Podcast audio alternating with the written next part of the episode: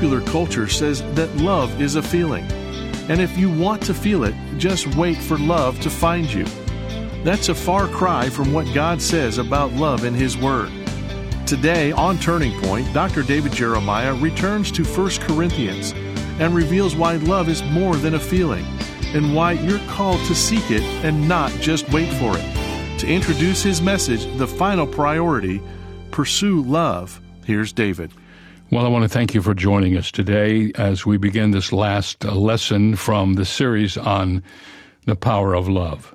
You know, sometimes I have talked to men over the lifetime of my ministry, and they have said to me, You know, Pastor, the problem is I just don't love my wife anymore. And I like to remind them that love is not an option, it's not a feeling, it's not a want to. Love is a command and we are commanded to love our wives. You say, well, you can't command a feeling. No, you can command an action, but feelings follow that. If you wait until you feel like loving somebody, you probably won't. But the Bible says, husbands, love your wives. There's no out in that. We are to love them. And the more we follow that command, the more we sense the feelings of love that we look for filling our hearts and minds. I, I dare you to try it. In fact, I, I have to tell you, this is what God says to do. You don't have the right to say, but I just don't love her anymore. Stop that. Love her because that's what God has called us to do. Today, the final priority pursue love. We'll get to it in a moment. Don't forget to get the study guide for this series. It's called The Power of Love. It's a little longer than some of the other studies we've had.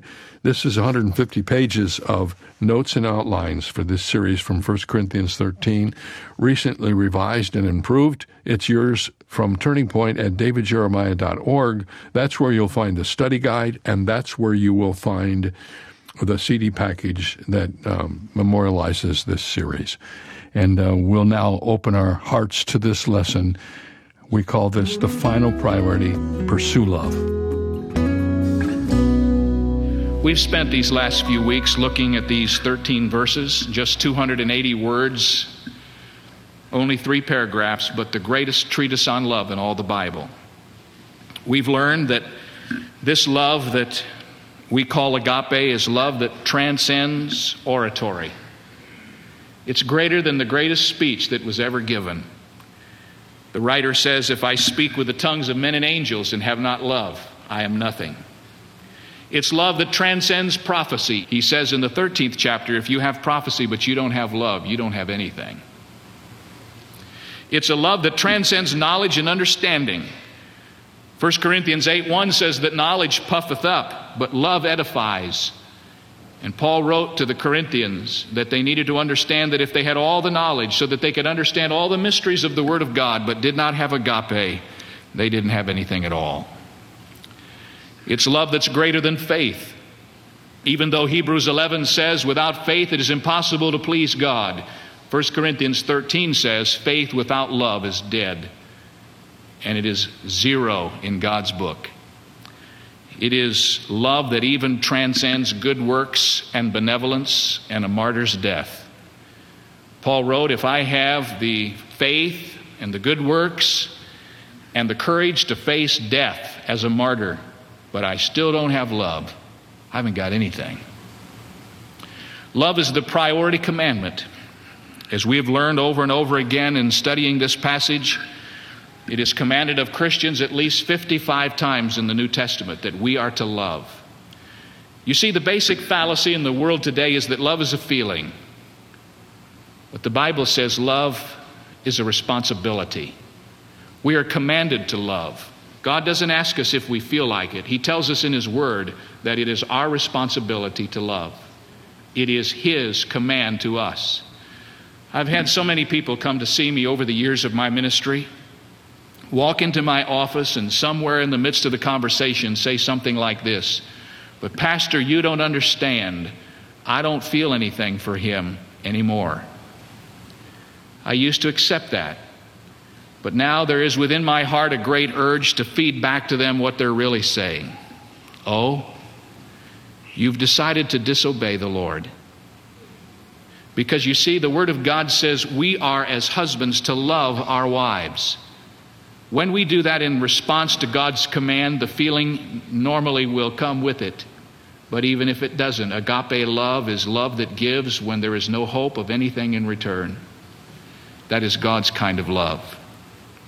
As we've talked about this, there's been one question that we haven't touched upon, and I want to try to answer that as we deal with this final priority. How is it that we can love in obedience to the Lord? I want to ask you to do something for me that will help you understand where we're going. If you would just keep your finger in the 13th chapter of 1 Corinthians and turn to Galatians chapter 5, where we have the listing of the fruit of the Spirit. There's a wonderful correlation between the characteristics that we've studied in the 13th chapter of 1 Corinthians and the listing of the fruit of the Spirit in Galatians chapter 5. You'll find that in verses 22 and 23. As you study the difference between Galatians chapter 5 and 1 Corinthians chapter 13, what you will discover is the human and the divine role in the production of love. We have talked about the fact that if we're to have God's love, we can't have it without God. As we talked about love never failing, we said love never fails because God never fails and God is love. Love never fails because Jesus Christ never fails and Jesus Christ is love. If we are to have agape love in the truest, perfect sense of the word, it will only be as the Holy Spirit who lives within us sheds abroad in our hearts the love of God, which is supernatural love. But some Christians believe that the way you get that supernatural love is to sit back and wait for God to do it to you. Maybe if you're patient enough, God will zap you with His agape love, and all of a sudden you'll have the loving feeling. But I believe as we look at Galatians 5 and 1 Corinthians 13, we can see the wonderful balance in the Word of God. And we're going to look at two or three other passages that show us the responsibility we have in the loving process as God's children. Now, I think you need to note, first of all, that these parallel verses in the other passages in the New Testament, these qualities are commanded of us in the Scripture. And while the characteristics can only be permanently produced by the Holy Spirit, we are commanded to pursue each of these qualities in our lives. In fact, if you've got your finger in the 13th chapter of 1 Corinthians, I want you to turn back there for a moment. And if you get all the way through the 13th chapter, looking at all the wonderful qualities of love, look at the first verse in the 14th chapter. You see the first two words? Say them out loud. Ready? Pursue love. It's not something you wait for, not something you ask to have happen to you. The Bible says we, as God's children, are to pursue the love that is spelled out in the 13th chapter. And we are to pursue these qualities, listen carefully now, energetically and consistently. For this is true in a number of ways. First of all, each of the verbs in 1 Corinthians 13, each of those verbs that describes love, is in the present tense.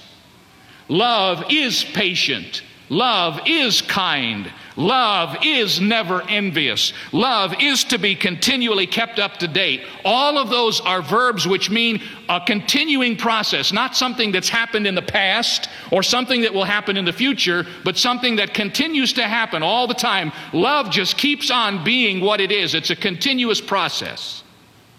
It is not something to be remembered, not something to be looked forward to, something to be experienced right now. Now, if your Bible is open to the book of Galatians, you will notice that after you get past the first quality of the fruit of the Spirit, which is love, you discover that the strength of that love is joy. Joy. Go back to 1 Corinthians 13 6, and you will find joy in 1 Corinthians 13 6. For love does not rejoice in iniquity, but love rejoices in the truth. The strength of love is joy. Now, the Bible says that the fruit of the Spirit is joy, and the Bible says that one of the characteristics of agape love is joy. But I want you to notice something Romans 14 17. The kingdom of God is not meat and drink, but righteousness and peace and joy in the Holy Ghost. And again in the New Testament, we are told, listen carefully, rejoice evermore. If you want a treatise on joy, read Philippians. The Bible commands the Christian to be joyful. And one of the characteristics of love is rejoicing It's the fruit of the Spirit. It's in the 1 Corinthians 13 passage, and it's a command for every Christian to rejoice. Look back in Galatians chapter 5 and notice that after joy comes peace. The security of love is peace. The fruit of the Spirit is love, joy, peace. Turn back to 1 Corinthians 13 and notice in the fifth verse that agape love thinks no evil. Remember what we talked about resentment? The opposite of resentment is peace in your heart. So there is a relationship between these two. The stability of love is long suffering.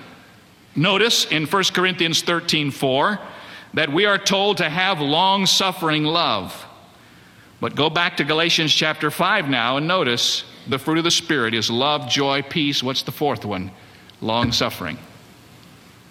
The sobriety of love is gentleness. Look at Galatians chapter 5 verse 22. The fruit of the spirit is love, joy, peace, long suffering, kindness. Go back to 1 Corinthians chapter 13 and you find that everywhere. It's one of the primary things we studied right at the beginning of the chapter. Love suffers long and is kind, verse 4. Verse 5 says, Love does not behave itself in a rude way. The simplicity of love is goodness, according to Galatians chapter 5. The next characteristic, the fruit of the Spirit is love, joy, peace, long suffering, kindness, goodness. 1 Corinthians 13 4 says, Love vaunteth not itself up, it is not proud. The surety of love is faith, 1 Corinthians 13 7. Notice what it says Love bears all things, believes all things, hopes all things. Go back to Galatians chapter 5 again. The fruit of the Spirit is love, joy, peace, long suffering, kindness, goodness, faithfulness. The selflessness of love is meekness, 1 Corinthians 13 5. Love does not behave rudely, does not seek its own.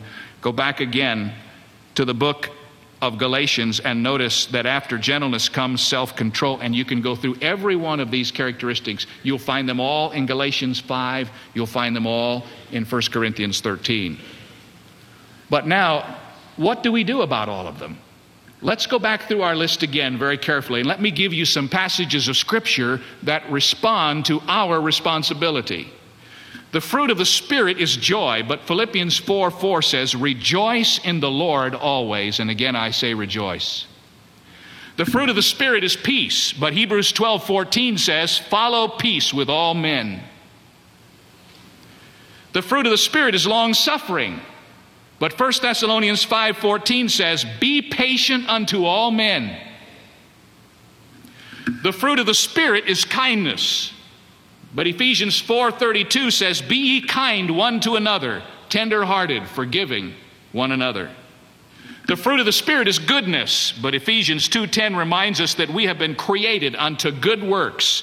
And Colossians 1:10 says we are to walk worthy of the Lord, being faithful in every good work. Titus 3:8 says this, this is a faithful saying and worthy of all acceptation. These things I will that thou affirm constantly that they who have believed in God might be careful to maintain good works. The Bible says the fruit of the spirit is goodness, but the Bible also says do good. Are you getting the picture? The Bible says the fruit of the spirit is joy, but it commands us to be joyful.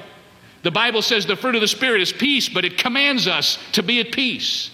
The Bible says the fruit of the Spirit is kindness, but it says, be kind. The Bible says the fruit of the Spirit is faith, but 1 Corinthians 4 2 says it is required of stewards that they be found faithful. The Bible says that the fruit of the Spirit is gentleness.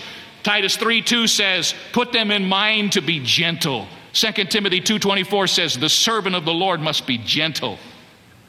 The fruit of the Spirit is self control, and yet Paul in 1 Corinthians 9 speaks of keeping his body under, and Peter said we were to add to our knowledge self control. So, over and over again, as we studied the fruit of the Spirit, we saw that what the fruit of the Spirit is as a result of God's Spirit filling us is corresponded by the commands in the Word of God that we're to do those things.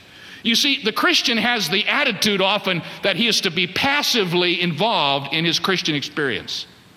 Maybe if I wait, I'll be zapped. Maybe the Holy Spirit will just zap me and I'll have all these things. How do you put to practice the things we've studied in 1 Corinthians 13? There is only one way that I know, and that is to be obedient to the command of God to love. You say, Pastor Jeremiah, how do you love somebody if you don't feel anything for them? You know that in a marriage, a couple usually weds for romantic reasons. But if romance is to continue and the emotional attraction deepen, agape love must be present also. And each partner, by an act of the will, regardless of personal feelings, seeming worth, each partner is to love in response to God's command. In our society here, more than one out of two couples head for the divorce court. And they say we don't love each other anymore. But what they're really saying, if they're Christians, is we will not do as God has commanded us. Agape love is the one solid basis for a marriage. The husband is expected, according to God's command, to seek his wife's well being, whether she deserves it or not. I know some of you have a burden to bear. And some of you wives have a burden to bear in that matter. But you know, it's really, that's immaterial. The Bible says you're to love, it's the command of God. You know, the modern concept of marriage goes like this a man says, I love you to a woman. What he really means is, you do something for me. And after I squeeze all I want out of you, I'll throw you away just like an orange. That's what goes on in our world today. The concept of love in the world is that love is only good if it does something for you.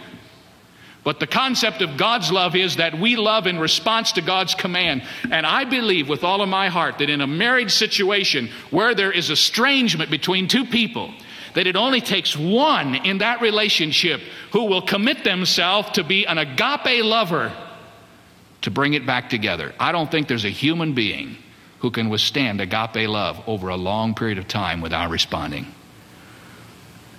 God's agape love does not ask, What does He do for me? but it asks, What am I doing to give myself to her? What our world's in need of most right now, in our churches, in our homes, are Christians who will let God's love be shed abroad in their hearts. I preached as I normally preach to you, to these couples and I saw God do some things I've never seen before in a couples conference. I saw the agape love that we talk about in 1 Corinthians 13 actually take place in the lives of some people who had gotten far away from each other. I gave an invitation in the morning service, unlike any invitation I've ever given. I asked all the people to stand, and I said, If you're here this weekend as a couple, and that's all, there were no single people, just couples, no children, just couples and there's something wrong between you, and during this time, God has convicted you, but you still haven't gotten it right, as we stand, I'm going to ask you to do something. I want you to just leave the auditorium. There were over 400 people in the auditorium. Just take your partner's hand and get out of here and go find some quiet place and get it straightened out. I've never seen an invitation where you ask people to leave. But I never was so excited about people leaving in my life as I saw one couple after another get up take their partner's hand and walk out of that auditorium to go out someplace on that campground and get things right between themselves before God in response to the command to love. It's not only our responsibility in regard to our partner, but it's our responsibility in regard to our children as well. I spoke about that in one message. And after the service, a man came up to me he waited until everyone had finished talking and he said, I just must talk to you for a moment. He said, Tonight I realized how I failed my 19 year old son. He said, Pastor Jeremiah, he's been a rebel in these last four or five years. He's rebelled against everything we ever stood for. And he said, As I've listened this week to you talking about agape love, I've realized that the reason he's rebelled is because of me. I haven't loved him. I haven't spent any time with him. I never have gone to his football games. I just haven't taken the time to love that boy. And his rebellion is a reflection of my lack of agape love. And he said, I couldn't stand it any longer. I looked over and my wife was crying, he said. And I got up and got out of there and I went to a telephone and I called home long distance. And I said, John, this is your father. And he said, I was crying. He said, Dad, is mom all right? He said, I want to tell you about the service we were just in tonight. He told him about the service. And he said, I want to ask for your forgiveness. I haven't been the kind of loving father I should have been. And I want to make it up to you. I know we haven't got much time left, but I'm committing myself to love you with God's kind of love. And he said, for the first time in almost three years, his son broke at the other end and he began to cry. And he said, Pastor, I felt the Holy Spirit in the telephone.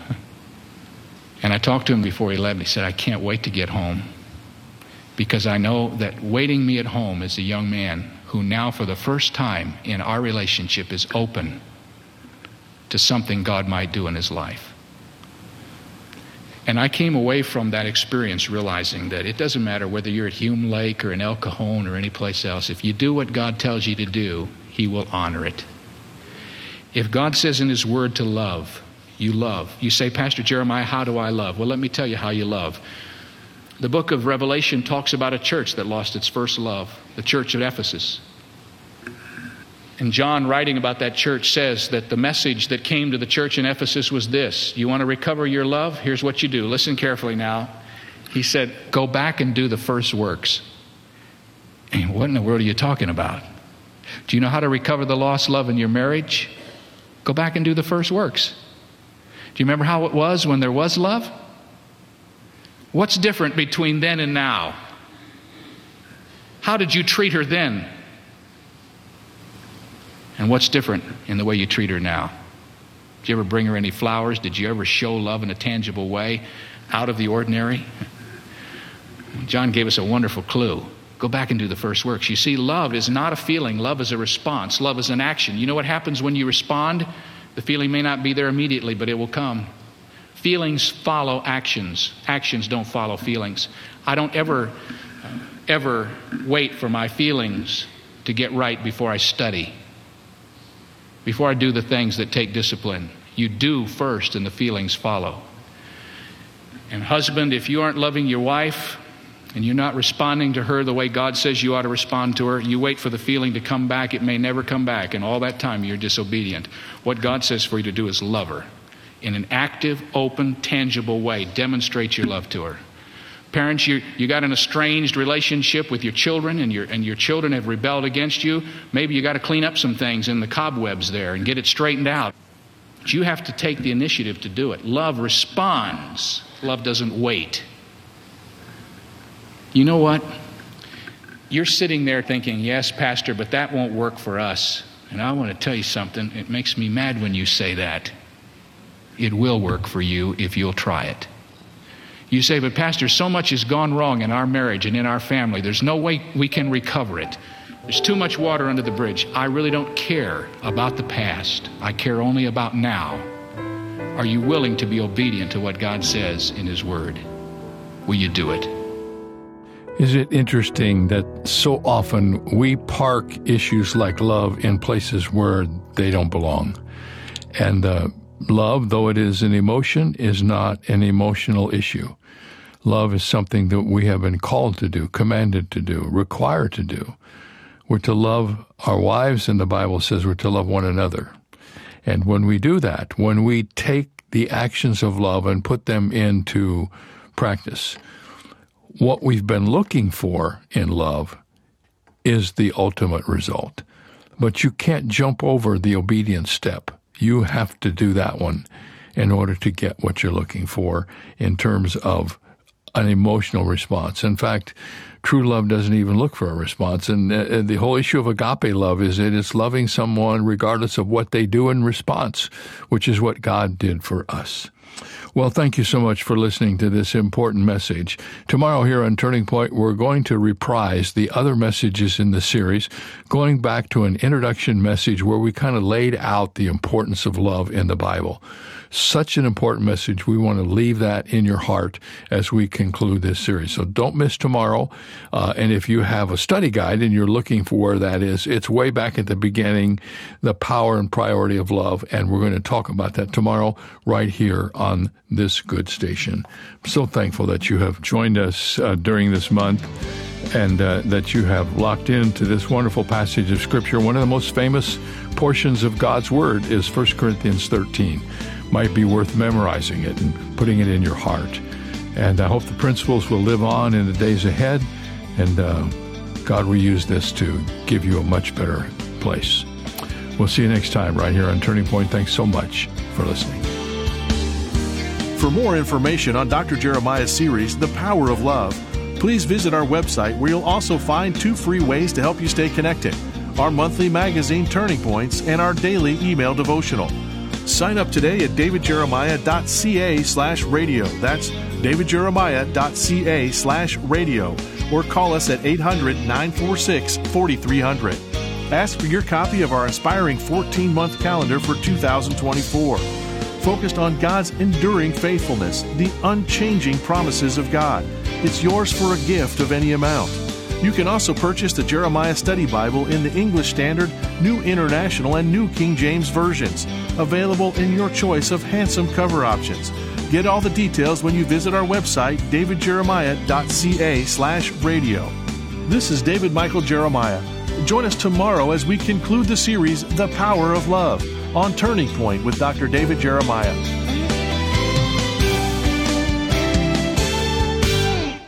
For more than 40 years, Dr. David Jeremiah has faithfully preached God's Word.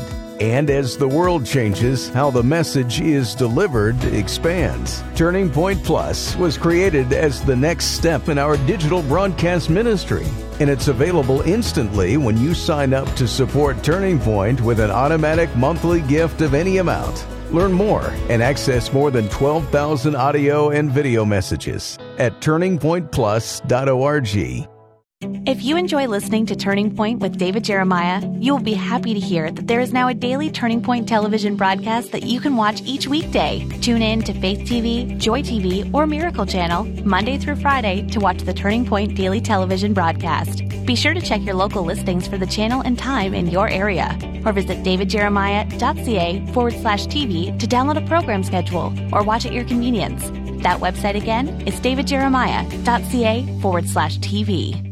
If you're looking to enhance your personal or group Bible study, look no further than the Jeremiah Bible Study Series. In each volume, Dr. David Jeremiah helps you understand what the Bible says and how to apply it. Along the way, you will gain insights into the text, identify key themes, and be challenged to apply the truth found in Scripture to your life. Get your copy today. Learn more at davidjeremiah.ca slash study. That's davidjeremiah.ca slash study. There is an Arabian proverb that illustrates why telling the truth is always best. The proverb says, A good liar needs a good memory. Or to put it another way, the best thing about telling the truth is never having to remember what you told to whom. For most people, an outright lie is not the biggest temptation. But what about exaggerations and half truths and withholding the truth? Jesus said we should let our yes be yes and our no be no. That is, we should speak plainly, simply, and always truthfully, like the one who said he was the way, the truth, and the life. This is David Jeremiah, encouraging you to get on the road to new life. Discover God's reasons to tell the truth on Route 66. Route 66, driving the word home. Log on to Route66Life.com and get your roadmap for life. Route 66. Start your journey home today.